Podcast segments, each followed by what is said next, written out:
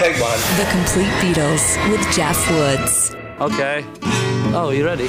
This time, more clues from the legendary Paul is dead rumor. Some people still believe it's true. Takes all kinds.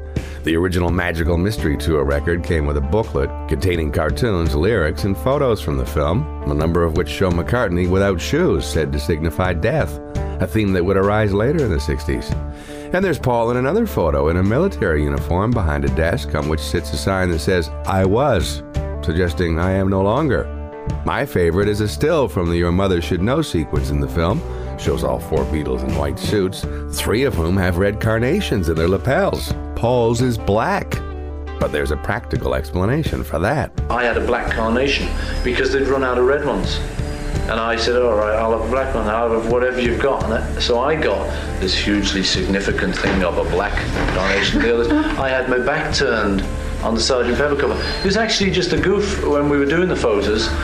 I turned my back and it was like a joke or whatever it was. The Complete Beatles.